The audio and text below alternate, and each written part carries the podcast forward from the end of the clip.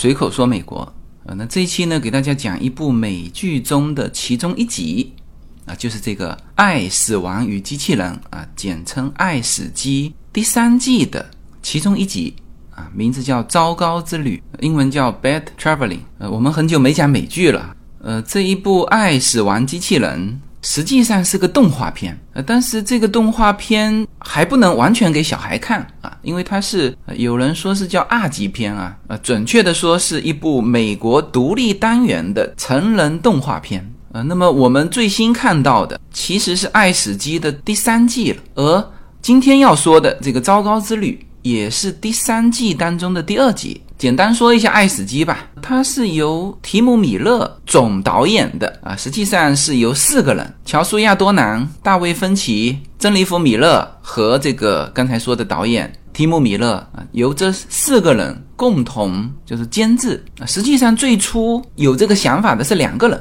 一个就是这个导演提姆·米勒，还有一个就是。今天要说的这个《糟糕之旅》的导演大卫芬奇。那关于大卫芬奇，我们稍微放一放啊。我们先说一下，到现在总共三季，一共是三十五集的《爱死机》。呃，第一季是一九年三月十五号推出的啊，那是在疫情之前啊。第一季出来的时候就有十八集啊，那那个时候是一下子惊艳了整个市场啊。所以这十八集里面就很多已经获奖了哈，这个。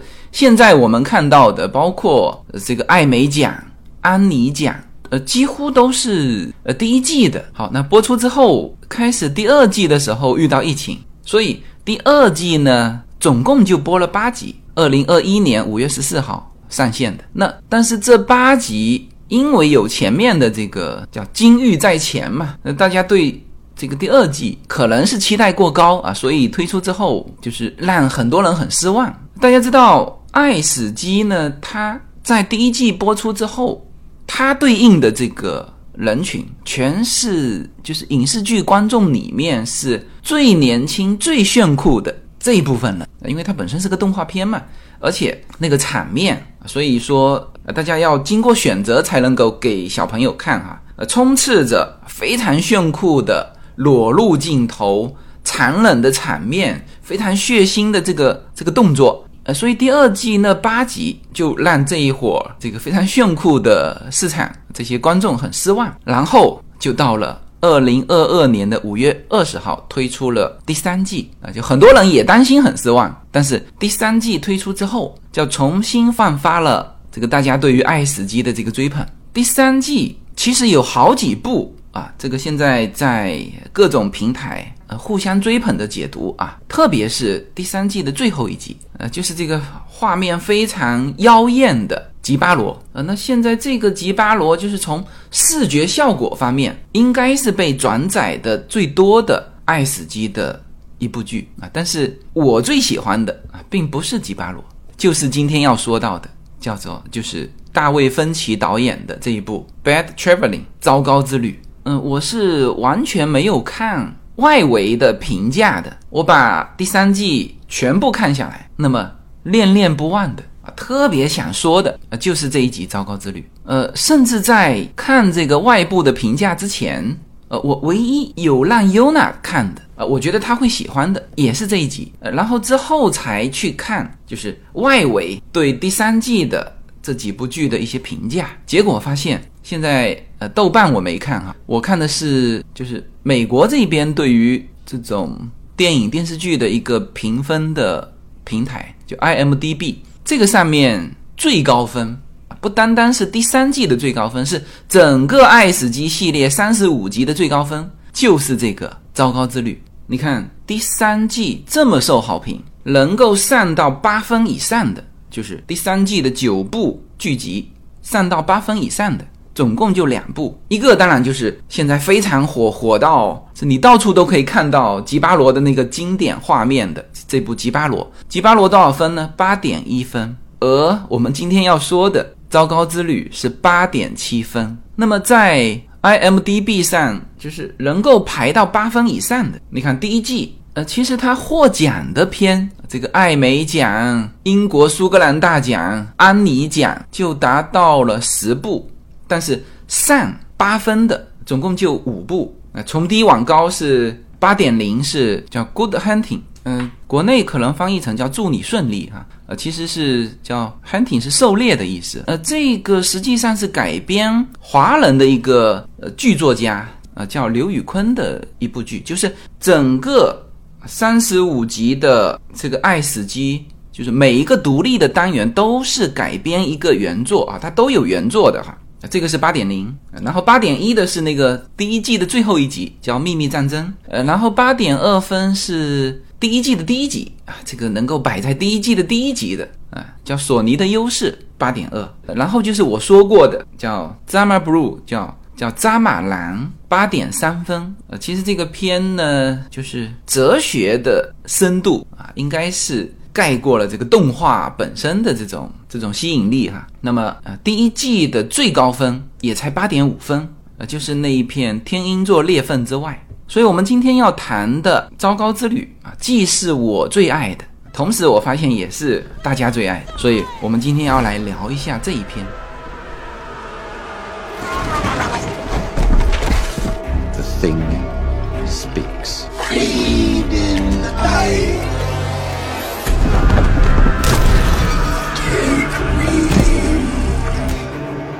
Faden Island. This is where it wants to be taken. But first, you and I must come to. 糟糕之旅是有原著的，是有小说的，但是公认的就是大卫芬奇非常成功的把它呃变成了这个短片。呃，这里再讲几个背景吧。刚才说到的短片，其实就是《糟糕之旅》在整个《爱死机》里面，它是时长最长的。二十一分钟啊，其实还是短啊，但是其他的更短啊，大部分是在十五分钟左右。你看，吉巴罗是十七分钟，然后第一季有大概三四篇都是只有六分钟啊，像那个酸奶那一片只有六分钟，呃，第三季的迷你亡灵之夜也就是七分钟，所以这个糟糕之旅其实是这里面时长最长的了。好，再说一下这部片的导演，大卫芬奇。大卫芬奇大家应该是熟悉的哈，呃，最早大家认识他是叫《异形三》嘛，是他拍的。但是之后他拍了很多大家非常熟悉的片啊，比如说《七宗罪》啊，《搏击俱乐部》。呃，其实我觉得他零八年的那一部，更多的是把它翻译成返老还童哈。那直译应该是叫《本杰明·巴顿骑士》啊，这一部剧也是奥斯卡的几个奖哈，化妆讲、视觉效果、制作设计啊。这个故事我还专门讲给令听啊，就是让我印象非常深刻。那么他的风格和想要的那个故事，全部都是叫揭示人性的，包括七宗罪。呃，然后他的导演的风格啊，整个画面啊，就是画面阴冷，代表人性，所以他就是这么一个风格。然后他发起的这个《爱死机》系列，到了第三季，那他终于下场倒了。这一集啊，他自己也说了，他说这个动画短片啊，就是这个《爱死机》，它的难度最高的是在于什么？在于你要把你所想要表现的，你故事要讲得清楚，然后呢，还要把你要表现的表现出来。那作为大卫芬奇，那他想法肯定很多。而这一些你必须压在这个十几二十分钟去展现，所以他说这个是最难的。那么这也是爱死机好多这个单独的这个专辑被人拿出来反复解说啊，甚至解说的这个片场要超过原著的片场，就是本身爱死机的片场啊。那这个我不知道会不会成为今后的流行啊，因为现在。所有的东西都是越压越短嘛，应该说这是一片非常精彩的，把这个故事讲得非常清楚，也把他要表达的东西全部表达的淋漓尽致的一个短片。我们来说一下这个故事吧。嗯，即使是看过的，可能你也想听我呃关于这个故事做的一些解读啊。那没看过的。其实也不算剧透，就是就听完我这期节目，当你再看的时候，你一样会被那个短片精彩的这种细节，会享受这个光影的过程。那我这里呢，就纯粹的先把这个故事讲清楚。这个影片安排的场景，说是在不知名的星球上啊，实际上你把这个故事的场景放到地球上，完全没问题。那么有一艘船，船上有十几个水手，那么他们是出去。去捕捞一种一种玉雕鲨，一种鲨鱼。这个第一个镜头就是这艘船被一个巨蟹怪，就是巨大的一只螃蟹袭击，螃蟹突然间冲上来，那么船上所有勇敢的人都冲上去。然后被这个巨蟹一网打尽，就第一个照面，船上有勇气去干掉这个巨蟹怪的人全没了。那么这个时候镜头转过来，你会发现剩下的人，呃，一个当然从身体素质方面叫做老弱病残，有老人啊，妇女，就算是水手啊，也是更多的像这个主人公一样，就是比较弱的。就第一个照面啊，连这个船长。都被这个巨蟹块吃掉了，然后这个巨蟹就钻进了他们的船舱啊，剩下这一群既不勇敢又是乌合之众的呃一群船上的人啊，我为什么说是乌合之众哈？大家听下去就知道了。那么这个就是糟糕之旅的一个场景，这就是非常糟糕的一个场面。本身一艘船。航行在呃既有风浪又有各种海洋，它设计的就是外星的一个场景嘛，就是各种巨大的海洋怪兽。呃，这里要说一下，这个巨蟹怪为什么跑到这艘船上？它要生孩子了。所以有人说，哎，为什么它要钻进这个船舱？因为它要生孩子，产崽。它如果在大海上产崽，那么它的小孩肯定会被吃的一点都不剩，而且它自己本身可能。都有风险，是吧？这么一片糟糕的大海，然后船长以及船上所有勇敢的人一击则溃，全没了，一个不剩。剩下的老弱妇孺，本来在船上可能都是打酱油的。好，就是这么一个场景。糟糕的开始，还不是糟糕的全部。我们把这个镜头移向这一期的主角啊，也就是这一片的男主。男主名字叫托林，他是一个大富哈，但他是一个酒鬼。啊，这个是在他的原版小说里面有写，就出事的时候啊，他正在醉酒，他喝了好多酒，整个过程他没反应过来。当然，这个场面就算他能反应过来，他也做不了什么事情，因为从他的身体看得出来啊，他是一个就懂得航船，但是身体方面很弱的。当然。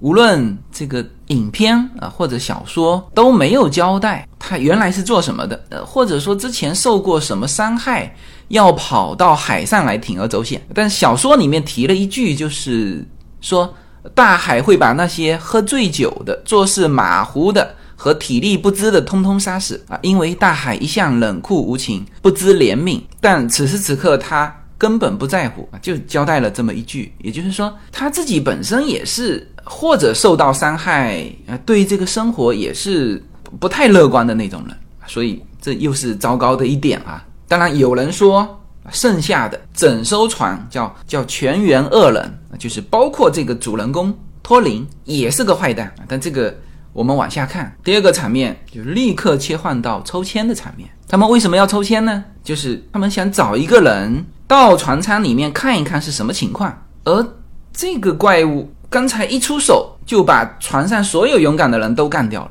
那么这个下去船舱的人，基本上叫九死一生啊。当然很多解读哈，这里面有人说，哎，这个既然怪兽在船舱，那么全船的人坐上旁边的小船跑不就行了吗？这个是一个非常糟糕的海洋，他们所处的环境，如果乘坐小船的话，我的百分百是开不到岸上的。呃，一定是死啊！所以他们还必须留在船上，必须跟那个恐怖的怪兽跟他博弈。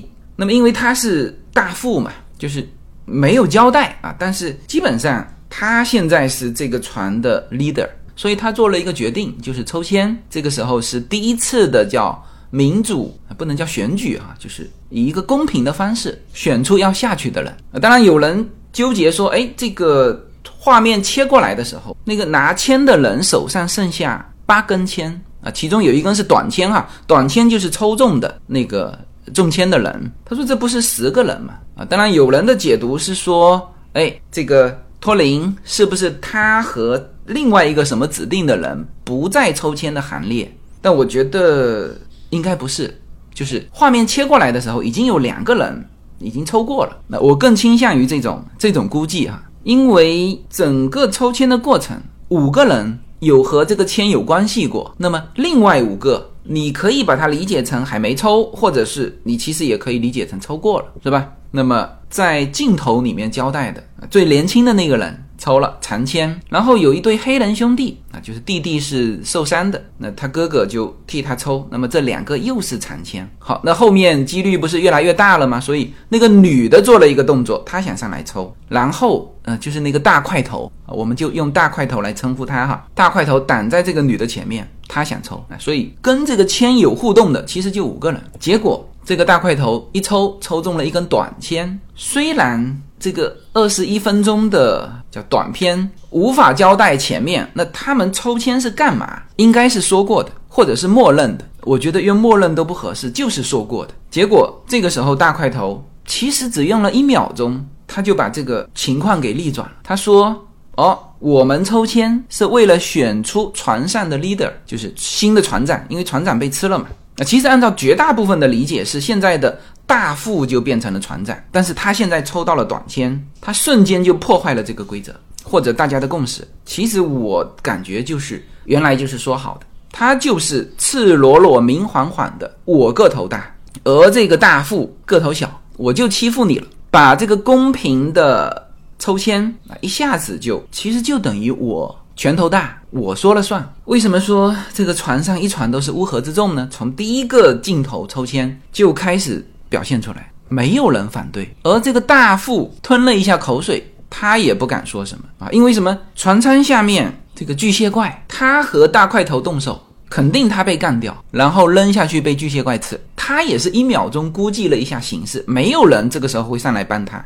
呃，那事实上他判断的是对的啊，大家听下去就知道，肯定没有人帮他啊，也就是这个糟糕之旅，在最糟糕的环境下遇到了最糟糕的事情。然后这个一船的这个队友全是最糟糕的人啊，胆小、勾心斗角，其实都是很邪恶的。大家后面就知道。那么这个时候，这个托林应该是酒醒了哈，反应非常清楚，那就快速的在反应。本来别人是要把他从那个甲板上扔下去的，就这里面切换的非常快哈。这个大家可以想象这个过程，就是大块头拿到了船上的这个船长的地位，那当然就是指定他这个时候就独裁了，没有民主了，独裁，你下去，然后一群人围过来啊，有拿斧子的，有拿棍棒的，所有的人从镜头上可以看得非常清楚，所有的人立刻以这个。大块头马首是瞻，要把他丢下去。他立刻喊大家停手。他说：“等一等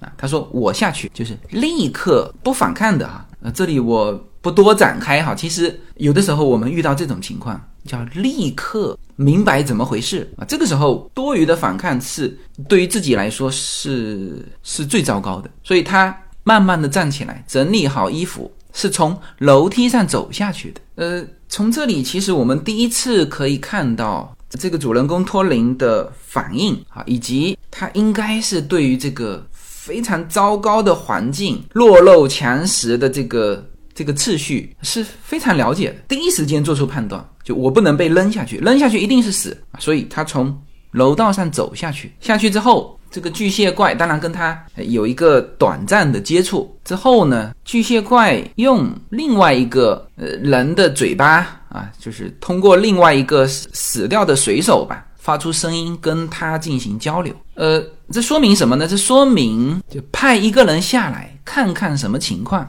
呃，其实也是对的。巨蟹怪跟他提出两个要求：第一，把我送到辉格岛，有比较多人居住的这个岛；第二，我饿了。我要吃肉，OK。那么，呃，这个时候，这个托林的优势就出来了，就是他是一个头脑比较清楚的人。呃，他发现，哎，跟这个巨蟹怪有的谈判。好，那这个优势就回到他这边一半。他也提出他的要求，也提了两点。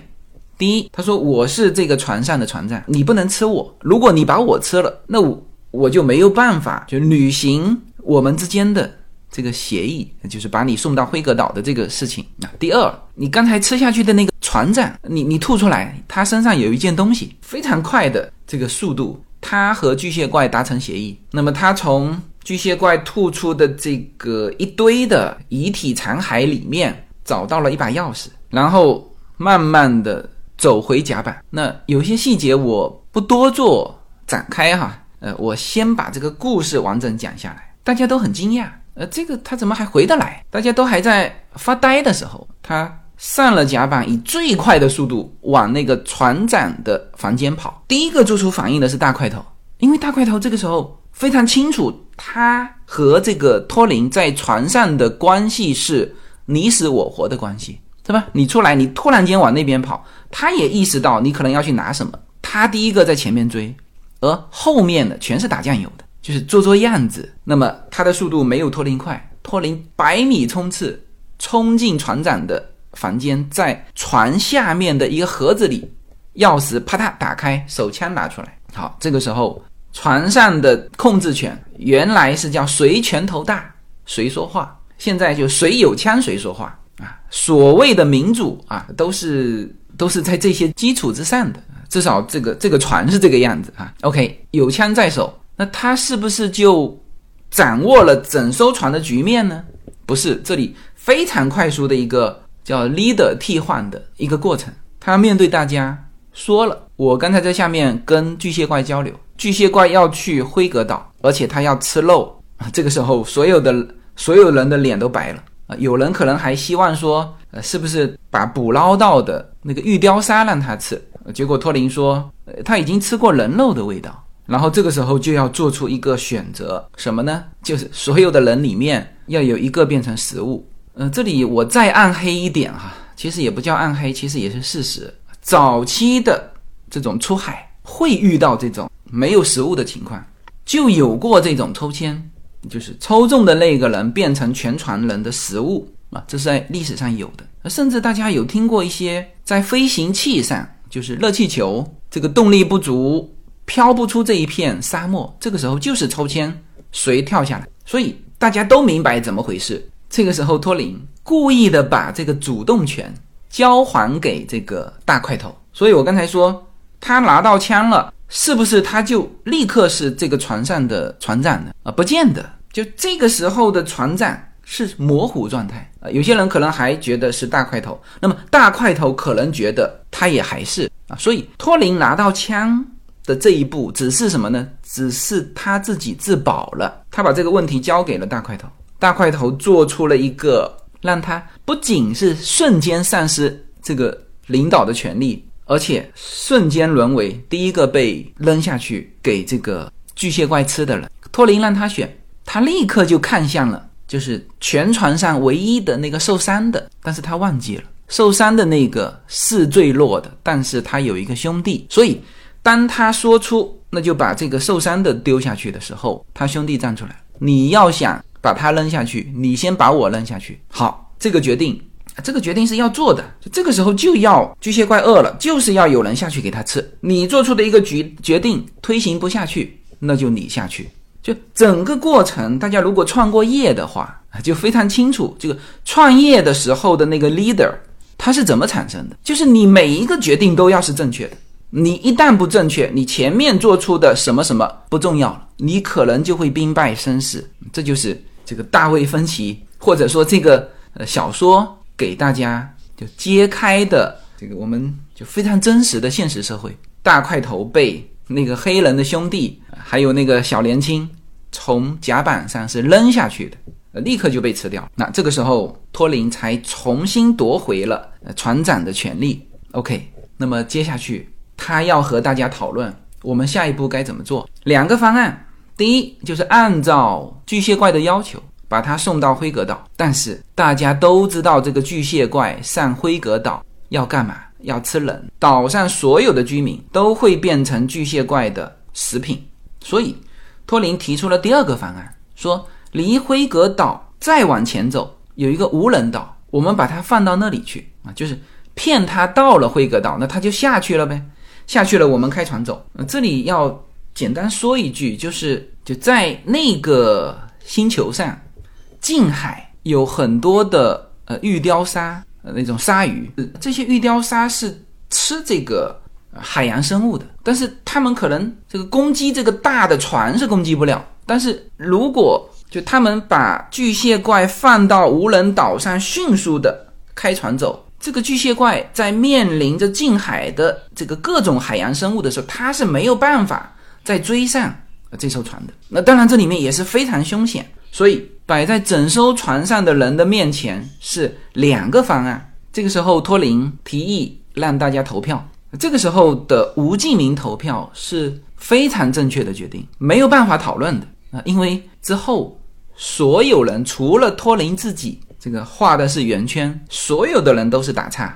打岔就代表什么呢？送去辉格岛，就是按照巨蟹怪的要求把他送到辉格岛啊。至于说他上了那个岛，吃光岛上其他的人，他们无所谓。所以这一帮人啊，是非常自私的一群人啊，又是乌合之众，又是非常自私的啊，才会铤而走险在这个海上谋生嘛。所以托林提议无记名投票。那么他就把这个主动权掌握在自己手上啊！但是在投票之前，他反复说了，说如果你们是选择打岔的话，打岔就是把这个巨蟹怪送去辉格岛的话，你是害了全岛的人。这个是说的非常清楚，就是他把他的意思，他想要怎么投，其实都跟大家说的非常清楚了。呃，但是非常遗憾啊，他本来也想通过这个叫摸底调查嘛。看一看这里面是不是有人跟他是一条心？我们这里说的叫做价值观一致，一种就是人性的自私。为什么开到辉格岛还要继续再开半天才能到无人岛？那么这半天巨蟹怪要吃东西的呀，是吧？他在船上多一分钟，这里面就有可能他自己下去被巨蟹怪吃啊。所以从阴暗的人性角度，会选择打岔。投票结束，因为是无记名投票嘛。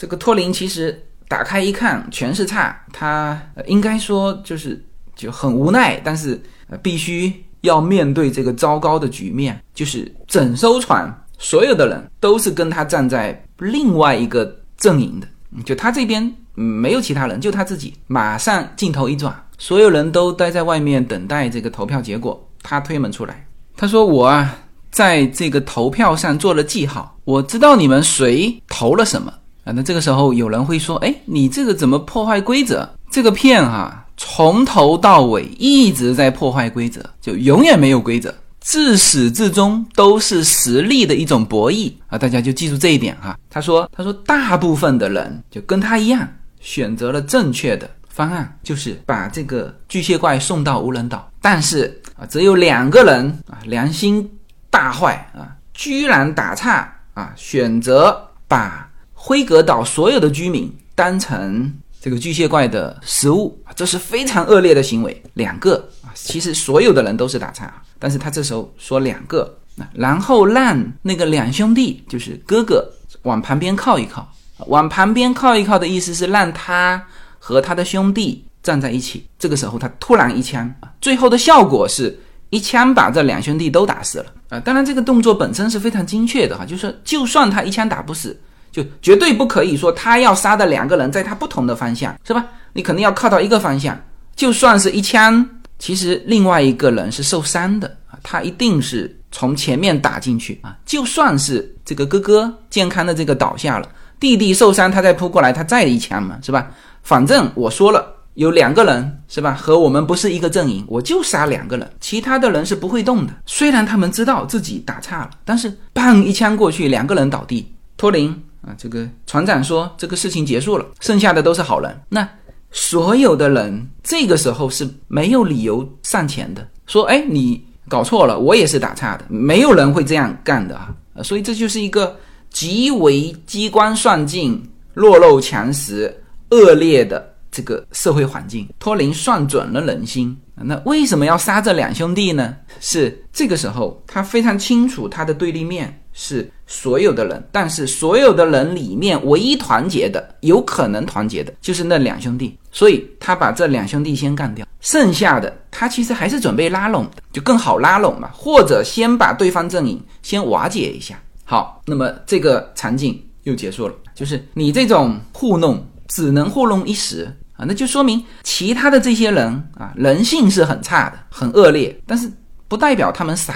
都是很聪明的一群恶劣的人，他们私下一对，有几个人立刻就知道不行，我们不能按照这个托林说的多开半天啊。这个刚刚被他击毙的这两兄弟就是前车之鉴，是吧？眼睁睁看着他们扔下去喂巨蟹怪，所以他们就其实所有人都参与了这个过程，呃，只是这个影片没拍出来。就是拍出来的时候，是那个老头拿着一把刀爬上了桅杆，准备刺杀托林，然后被托林发现了，然后老头的那个刀啪掉下来，说：“哎，不好意思，不是我自愿的，是他们逼我的。”那么这个时候，托林和船上所有人的这个对立的关系几乎已经明确了，因为老头也说了嘛，下面所有的人让我刺杀你。好，那这个时候巨蟹怪的声音传出来，让船长下去，那暂时把这个矛盾先化解开。托林下去发现啊，所有的那个这个原来的尸体全部吃完了，连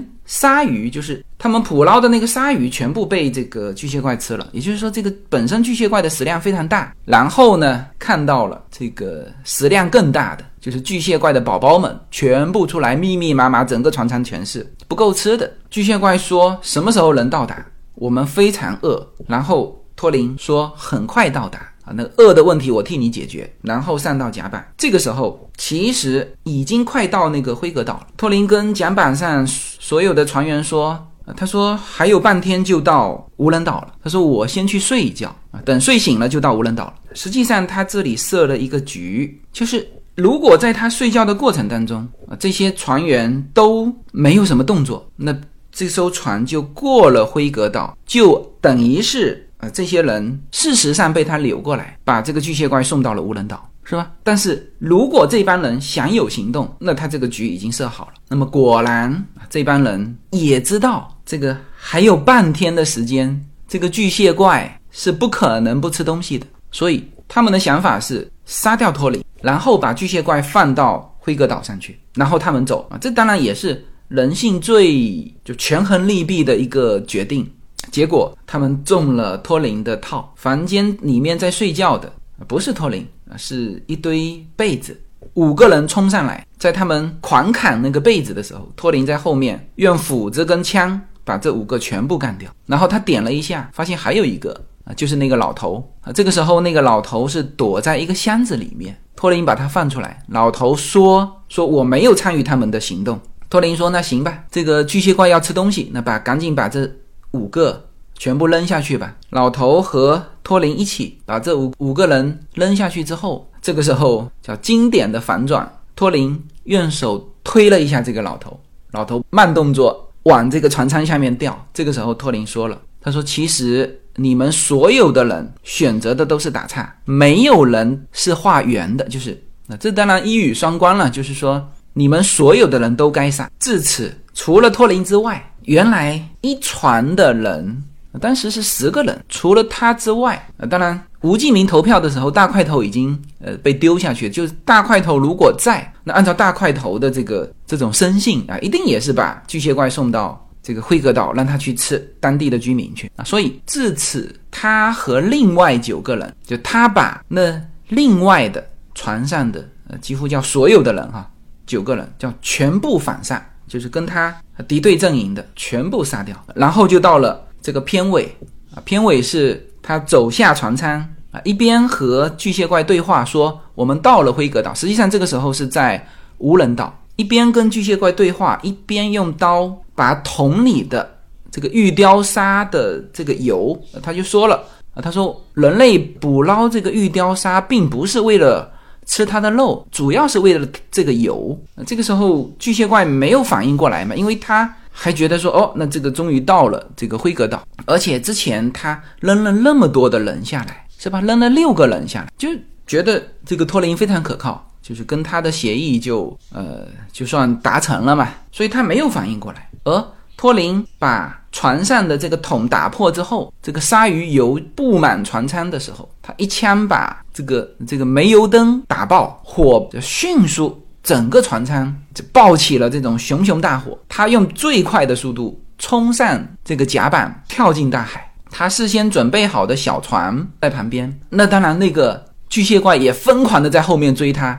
但是，就是庞大的身体被那个船舱所限制，速度没他快。那么，这个故事的结束就是他划着他的小船，背后是熊熊燃烧的大船，巨蟹怪在那里面，还有他的所有的这个卸载，然后这个故事就结束了，二十一分钟。You'd have us believe you're the one to go up against him. If, in fact, we do transport it in the hopes it will spare our lives, we have nothing substantial to feed it.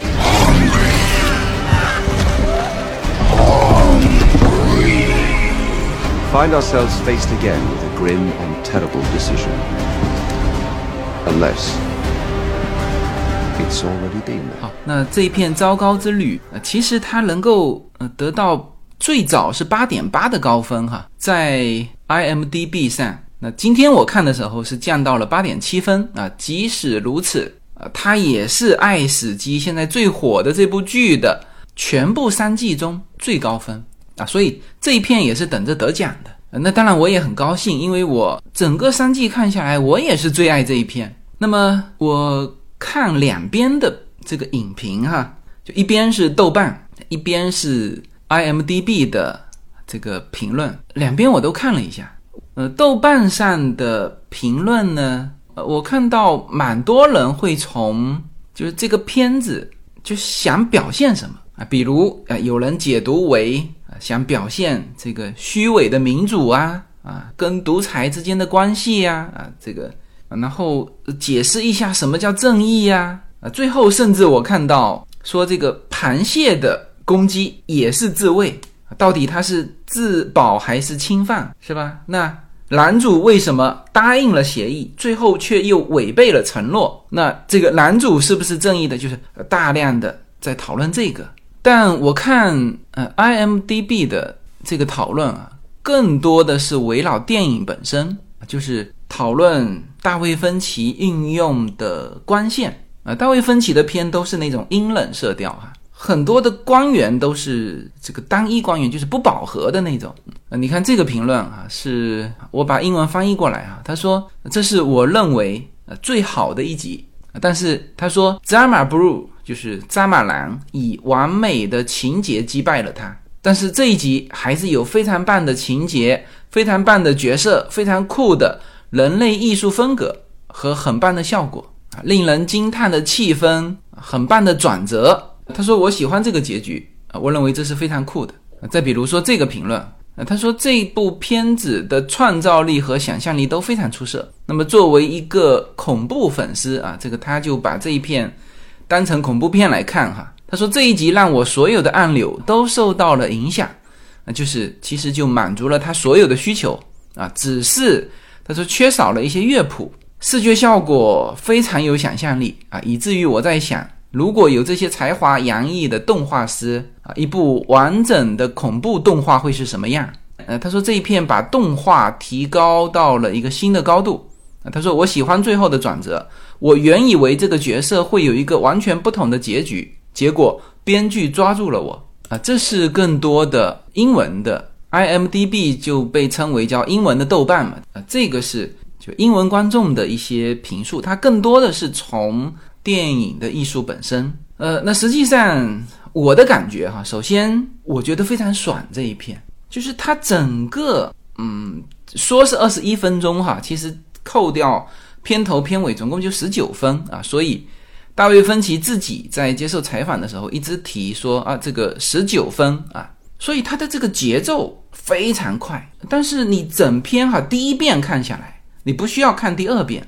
你都会对他这里面主角的那个那个处理，他是怎么想的，旁边是怎么想的，就是所有的镜头交代的清清楚楚啊，所以这是一片爽片，这是一。第二呢，我喜欢它是，我本身就特别喜欢这种，就是在一个非常艰难的环境，遇到非常糟糕的事情，然后呃这个以个人的能力，最后情节反转。嗯，其实这一片我们呃都不用。去扯到那么高的高度啊！说最后的这个胜利是这个他一个人拯救了一个岛的居民，我觉得这个我是很后面才就，当然他有起到这个作用啊，但是实际上从这个片子一开始，这个男主角就陷入了一种完全看不到希望的一个环境，是吧？船在海上漂啊，剩下一船的乌合之众啊，全是自私。残忍、勾心斗角的一群人，当然你也可以说他也是，而且他是第一个就被这个环境要推出去的。这个我们如果玩过杀人游戏，就特别像这个，就是因为巨蟹怪每一个小时都要吃掉一个人，那后面可能还还不止，是吧？那男主角是作为第一个，因为他原来是船上的大副嘛，那被那个大块头造反，全船的人其实都是站在大块头这边啊。这个从他被甩在地上那个镜头场景，你可以看得到，除了他之外。剩下的镜头可以看到的七八个人，全部手上拿着武器对着他的。你这个时候把自己带入进去，就如果你是他，因为嗯，观众都会有代入感。你如果是他，基本上你想不到任何出路。那么跟随着这个十九分钟的这个影片，不断的一个一个反转，先是大块头造反，他立刻沦为要被丢下去喂这个螃蟹怪的。啊，第一个食物，这第一个反转，然后是居然他能够跟螃蟹怪达成一个协议，第二个反转，上来夺回他的船长的位置，把大块头扔下去，第三个反转。实际上在做吴继明投票的时候，就是整个影片，我是把它剧透出来哈，我一下子就告诉大家，所有人填的都是差，但是在影片的表现上，他没有交代这个，所以大家在这里不觉得是反转。不觉得他在做这个局哈，一个一个逐个击破这种，那但这种的反转就变成留到了最后，就是他把最后一个这个那个老头推下船舱的时候，他跟这个老头说，所有人填的都是 X，所以这个反转大家是留到了最后，呃，那这个效果肯定要比一开始就知道要来的强嘛，那实际上它总共十九分钟也非常快。投票是吧？干掉两个，掌握局面，然后马上这一船的人啊，又这这个联合起来，让老头上来刺杀，是吧？然后他很快的又把他按下去，他很快做了个局，把所有人干掉，包括那个老头，就是非常短的时间，一个反转接着一个反转，整个过程所有人没有在影片中啊有时间。给你去表现这种思考的过程没有，包括大块头是吧？抽到那个短签一秒钟就说了，他说：“哦，我们抽签选的是 leader。”OK，那你当然也可以理解成说：“哦，这个影片要非常快速。”但事实上，更多的我我当时看到的是什么？是这个大块头上来抽签的时候，他就想好了，如果我收到长签，那就没事，叫还则罢了。如果我抽到短签，我立刻夺权，很爽吧？快速的啊，包括这个托林啊，主角反夺权，说投票，然后说推开门，说大部分的人选择的是跟他一样，都没有一秒钟的停顿啊，所以整篇下来是非常爽的，而且这个整个过程从一个最坏的局面开始孤身奋战，一直到最后，其实他整个过程当中。并没有说要把全船的这些人都干掉的想法。我们去分析啊，每一个阶段他都留有余地啊。但是，一旦啊这些所谓的队友，他的周边的这些人一旦明确跟他的方向是相反的，他是杀伐果断啊。所以，这个是我喜欢的人物哈。那这篇也应该说把这个原著小说。改编的非常好，这片应该是更适合男生看。那像我就很喜欢，可能这个男生比较喜欢这种这种过程啊，非常困难的局面，靠着非常清晰的思维，最终能够到达自己想要呃去的这个地方。呃，包括这个画面的冰冷感，节奏快啊，这都是男生喜欢的。呃，然后这一片我是让优娜看过。呃，优娜其实我看她之前她喜欢啊，她现在最喜欢的是《盗梦空间》啊，包括就后面那个洛兰拍的那个《信条》，呃，这些她都很喜欢，所以我才这个就是拉着她看了这个《糟糕之旅》，但是她看完好像没什么反应。呃，叶子其实她光影的嗯喜欢的气质也是比较，不见得是喜欢那种小清新那种。他也是更多喜欢这种比较硬朗的、有些思维的这种片子啊。但是这两位，我今天问他，我说这个《糟糕之旅》是三十五部里面最高分的哦。他们嗯不觉得这一片有那么高的这种他们的喜欢度哈。这个应该说这一片是叫做大卫芬奇的菜啊，就是从小说开始就是他的菜。他接受采访的时候就说过，呃，他非常轻易的就说出，他说这个世界就是这么运转的啊，所以他其实拍了大量的揭示人性的啊这种片。那么很多人在评论当中觉得这个结局最后呢是有超出他们的意外的啊，就是大部分的人啊，从这个一开始啊，这个非常糟糕的这个局面啊，到一船糟糕的人，大部分的人的理想是什么呢？是慢慢改造，就慢慢影响和争取这个船上的这些，我们算是叫队友吧。然后呢，最后是。一群人达成了一致，呃，最后是把这个巨蟹怪就送到了无人岛，啊，这个是比较理想的，就大家的理想。但是这篇最后的结局是，所有的人和这个主角这个托林啊，在这种呃最糟糕的环境之下啊，他的思想和周边所有的人都不一致的情况之下，他最后是坚持了自己的想法，嗯。我倒觉得这一个点其实也是我喜欢这一篇的原因啊，就是我们在呃这里当然有人说是叫做大部分人对于这个故事的结局啊，就是那他还是要团结大众嘛，是吧？而这部片子啊非常清楚的表明，全船的人都是一群坏蛋，自私、残忍、邪恶，呃，就是这种设定啊，其实在很多欧美影片里面有哈，那其实。如果拿这一点映衬，或者说我们把自己带入到这个这个男主角身上，那我们会不会像他那么杀伐果断啊？其实这里面非常重要的就是你敢不敢坚持你的想法啊？在所有人跟你都格格不入的情况之下，你还敢不敢坚持你的想法？你坚持你的想法。啊，当你的方向和周边所有的人都不一致的时候，你敢不敢把他们全干掉？或者有没有能力把他们全干掉？这里面一个是敢，一个是通过精密的构思。我们这里说的干掉是带引号的哈。那么在影片当中，当然就是身体上的喂螃蟹去了；而在现实当中啊，那这个就是排除掉他们啊，或者说排除掉他们对你的影响。这是我觉得我喜欢这一篇。啊，也觉得这篇非常爽的一个非常重要的原因，好吧？那最后也再预告一下，这个《西部世界》第四季已经开播了，我昨天晚上就在看了，那这也是我非常喜欢的一部美剧。那么我们期待这第四季全部播完之后，我们再一起来看看到时候值不值得讨论吧。